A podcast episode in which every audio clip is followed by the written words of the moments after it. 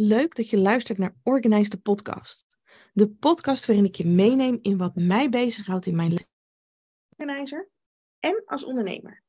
Het is alweer de vierde podcast en ik wil het deze keer met je hebben over de vraag waarom sommige mensen rommelig blijven.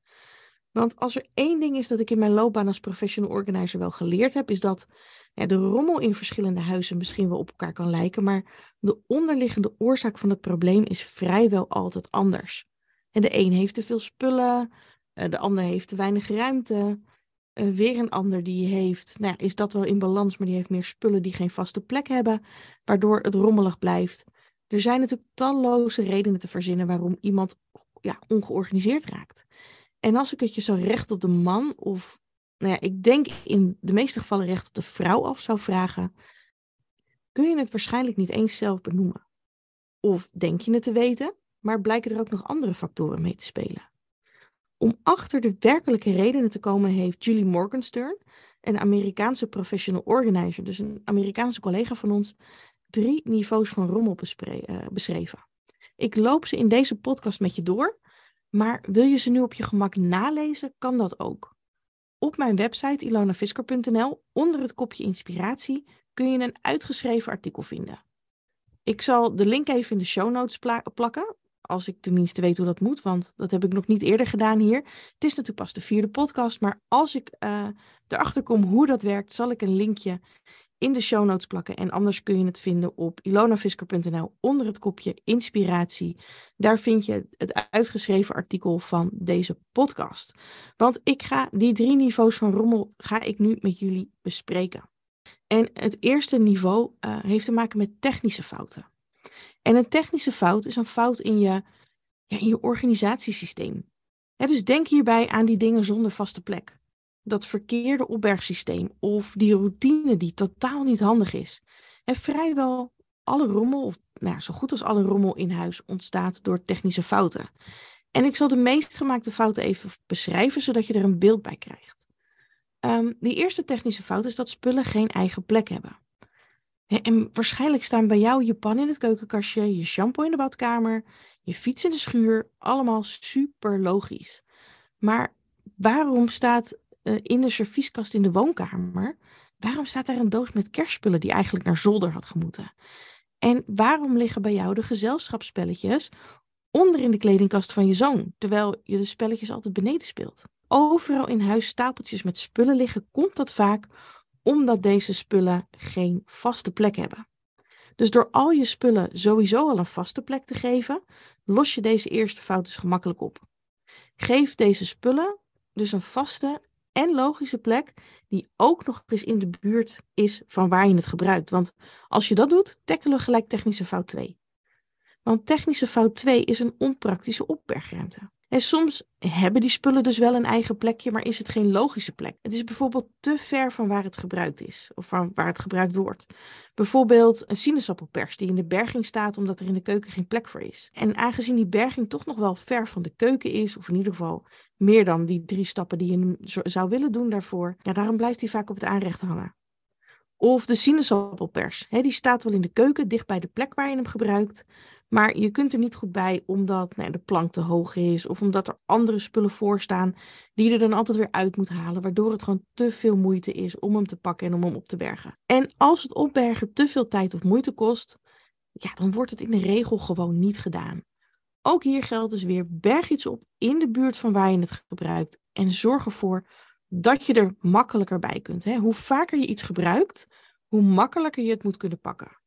En ja, want gebruik je je sinaasappelpers wekelijks, dat is natuurlijk hartstikke goed, maar zet hem dan niet achter die stapel met zware overschalen die maar sporadisch gepakt worden. Of achter die airfryer die misschien ook wel veel gebruikt wordt, maar ja, zorg ervoor dat je dat in ieder geval allebei makkelijk kunt pakken. De derde technische fout is meer spullen dan bergruimte. Lades, kasten, andere opbergplekken. Ja, die zitten misschien wel overvol en er is gewoon geen andere opbergruimte meer te verzinnen. Tenzij je natuurlijk weer nieuwe kasten koopt. Als dit het geval is, dan heb je, of nou ja, heeft in ons geval vaak natuurlijk onze klant, simpelweg meer spullen dan bergruimte. En dit kun je op twee manieren verhelpen. Je vermindert de hoeveelheid spullen bij de klant, of je kijkt of je extra bergruimte kan creëren. Maar voordat je iemand de opdracht geeft om naar de winkel te rennen voor bakjes, dozen, misschien zelfs wel kasten, wil ik je adviseren om eerst samen met de klant te kijken hoe je de hoeveelheid spullen kunt verminderen. Want pas dan kun je natuurlijk beoordelen of die extra bergruimte wel echt nodig is. Dus het verminderen van je spullen is die eerste stap. En die geeft, nou ja, zoals we natuurlijk allemaal wel weten, letterlijk en figuurlijk weer wat ruimte. Maar wat nou als er geen overbodige spullen meer in huis zijn en alles al op een handige en vaste plek, hè, zoals dat eerste niveau, opgeborgen is? Dan ben je dus echt tegen de fysieke grenzen van je ruimte aangelopen. En dit komt natuurlijk vaak voor bij uh, nou ja, wat kleinere woningen, uh, appartementen. En hier is helaas niks aan te doen. Je weet echter pas of dit het geval is als alle spullen opgeruimd zijn, zodat je weet dat er optimaal gebruik gemaakt is van de ruimte die het huis heeft, hoe groot of hoe klein het huis nu ook is. Een voorbeeld hierin was Jamila. Jamila, daar was ik twee, in 2020 aan het opruimen. En zij woonde met haar man en vier kinderen in een tussenwoning. En op zich was, ja, was het geen hele kleine woning.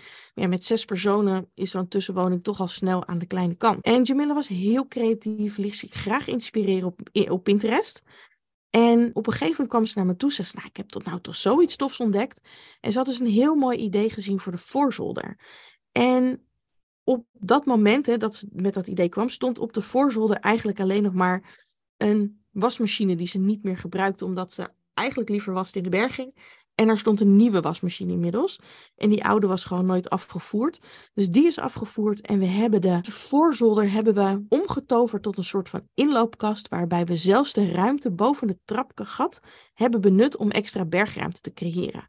Dus daar kun je natuurlijk onwijs creatief in zijn. En Pinterest is daarin echt mega handig natuurlijk. Want er staan heel veel ideeën in. Dus we hadden dat trapgat hadden we goed benut. We hadden die voorzolder goed benut. En uh, ze had gewoon weer extra ruimte voor haar spullen. Helaas voorkwam het niet dat zij en de kinderen alsnog afstand moesten doen van een groot deel van hun kleding. Want Jamila die was naast creatief ook heel erg fan van winkelen. En dan voornamelijk voor kleding van de kinderen. En dat had ze enorm had, veel had ze verzameld. En het leuke was wel dat toen ik eenmaal, want zij kon bijna niks weggooien bij die kinderen. Of weggooien, we hebben het natuurlijk allemaal naar de kringloop gebracht. Maar die kinderen wisten precies wat ze wel en niet wist, uh, wilden dragen. En wat er lekker zat en wat te klein was of te groot was of dat ze niet mooi vonden. Dus ik heb dat echt samen met de kinderen heb ik dat opgeruimd. En alles wat er nog overbleef, hebben we in die prachtige inloopvoorzolderkast, om hem zo maar even te noemen, gebouwd. Dus dat was ontzettend leuk. En het leuke was, doordat er minder kleding was, gingen die kinderen, en zij zelf inmiddels ook, gewoon veel creatiever om met de kleding die er was. Dus ze gingen combinaties maken met wat er allemaal nog hing, in plaats van dat ze elke keer hetzelfde droegen, omdat ze gewoon, ja, domweg in die kasten niet meer konden zien wat er nou allemaal was. En om in een beeld te geven, toen ik daar voor het eerst binnenkwam in 2020, was de eerste verdieping en de zolder was gewoon, nou, de vloerbedekking was niet te zien, want overal lagen kleren. de kinderkamers waren bezaaid met kleren. De trap was levensgevaarlijk, die was bezaaid met kleren. Dus ja, er moest echt wel wat gebeuren. Maar voor de overige kleding die we allemaal gehouden hebben, hebben we een prachtige kast gemaakt. Oké, technische fout 4. Spullen als geheugensteuntje. En dat zijn vaak de, de mensen die spullen in het zicht laten liggen als geheugensteuntje voordat je iets moet doen. Of misschien doe je dat zelf ook wel. Het is bijvoorbeeld een rekening die je nog op tafel laat liggen om je eraan te herinneren dat deze nog betaald moet worden. Of dat je je lege pak melk op het aanrecht laat staan om niet te vergeten dat je die middag een nieuwe moet kopen. Het kan een hele effectieve manier zijn om iets te onthouden. Maar ja, als je te veel geheugensteuntjes gaat laten rondslingeren, dan schiet het natuurlijk ook zijn doel weer voorbij. En een mogelijke oplossing is om ervoor te zorgen dat je klant altijd een notitieboekje of een app op de telefoon heeft om daar taken of boodschappen in te noteren. Werkt natuurlijk niet voor iedereen, maar goed, voor een groot deel van je klanten zal dit een oplossing zijn dat alle to-do'tjes en alle niet vergeten taakjes allemaal bij elkaar in zo'n notitieboekje of in zo'n telefoon-app gebundeld worden. Het is natuurlijk naast dat het je ruimte in je hoofd scheelt of in je huis scheelt, geeft het natuurlijk ook rust in je hoofd. Want eenmaal opgeschreven hoef je er niet meer druk om te maken. En geef je hersenen nou eigenlijk de mogelijkheid om zich bezig te houden met andere taken. Dus die is niet meer bezig met elke keer, oh ja, geen melk vergeten, niet de melk vergeten, niet de melk vergeten. Nou oké, nou die melk die staat op een lijstje, die vergeet ik niet. Oké, what's next? De vijfde technische fout is dat er altijd wel iets anders te doen is. En ja, logisch, weet je, er is altijd wel een goede reden te verzinnen waarom je niet op hoeft te ruimen. Er is altijd wel wat leukers te doen of wat anders te doen. En ik denk dat heel veel van je klanten een hele waslijst op kunnen noemen met ja, wat je liever wil gaan doen. Echt tegenzin, probeer de drempel dan te verlagen door bijvoorbeeld een element van spel of plezier in de opruimklas op te nemen. Dus zet lekker hun favoriete muziek lekker hard. Stel ze een beloning in het vooruitzicht als je weg bent. En natuurlijk hak de taak in kleine stukjes. Want als ze misschien eenmaal, hè, ze hebben misschien geen zin om een paar uur op te ruimen. Maar misschien vinden ze die 15 minuten die jij voorstelt wel een idee. En als ze eenmaal bezig zijn, dan kan dat tweede kwartiertje er ook nog wel bij. En dat derde kwartiertje misschien ook wel. En voordat je het weet, zijn ze wel gewoon de afgesproken tijd bezig geweest. Alleen was het elke in kleine stukjes. Het tweede niveau, dat zijn externe factoren. En in veel gevallen ben je afhankelijk van externe factoren. Dus bijvoorbeeld een hoge werkdruk.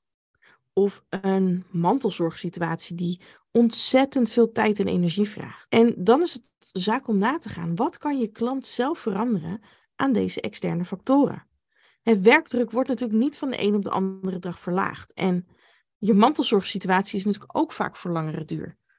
Wat je wel kunt doen, is kritisch kijken naar de situatie en kijken of bepaalde taken of andere activiteiten op een lager pitje kunnen worden gezet. Of misschien tijdelijk overgenomen kunnen worden. Dus nou, dat misschien die mantelzorgsituatie wel blijft bestaan of um, die werkdruk wel blijft bestaan, maar dat er op andere plekken ruimte komt. En misschien zijn er anderen die willen helpen met zorgen of met huishoudelijke taken voor je. Ga eens kijken naar uh, boodschappen die bezorgd kunnen worden. Of doe in ieder geval één keer in de week maar boodschappen in plaats van elke dag. En maak samen met de klant een lijstje met gerechten met, die iedereen lust. Zodat ze daar wekelijks een paar van uit kunnen kiezen. In plaats van iedere keer weer opnieuw te gaan bedenken. Oh ja, wat gaan we eten vanavond? En dus ook in het huishouden kan er tijd gewonnen worden door ja, systematisch schoon te maken en niet kriskras door het hele huis bezig te zijn. Voor de een werkt het fijn om elke dag een klein beetje te doen en voor de ander juist weer om eens per week alles te doen. En net wat er in hun persoonlijke situatie het snelste werkt en het beste in de agenda past. Kijk hoe je het je klant zo makkelijk mogelijk kunt maken. Dat derde niveau, dat zijn emotionele barrières. Een rommelig huis kan ook een functie hebben. En met alle spullen heb je echt een, ja, letterlijk en figuurlijk een veilige muur om je heen gebouwd tussen jezelf en de buitenwereld. Hoezeer je ook van de rommel af wil, ergens heb je het gevoel dat je niet zonder deze spullen kunt. En een voorbeeld van een emotionele barrière is bijvoorbeeld een behoefte aan overdaad, omdat je als kind nooit zoveel had. Of je neemt altijd te veel hooi op je vork, omdat je het gevoel hebt dat je je moet bewijzen. Dus in het geval van een emotionele barrière is er natuurlijk veel meer aan de hand dan alleen het hebben van te veel spullen. Dat te veel aan spullen, dat is een fysieke, een zichtbare uiting van wat er in dat hoofd allemaal, ja, allemaal afspeelt. Die spullen zijn met een reden in het huis binnengekomen en blijven daar om diezelfde reden dan ook staan. Het gaat dus niet om de spullen, maar om de overtuiging die erachter zit. En ondanks dat je klant zich hier vaak wel bewust van is, is dit heel moeilijk om daar wat aan te doen. En samen kunnen jullie kijken of je de overtuiging weg kunt nemen of dat er misschien een doorverwijzing naar de huisarts een goede oplossing is. Dit was hem weer voor deze keer. Ik hoop dat je er iets aan gehad hebt. En tot een volgende keer.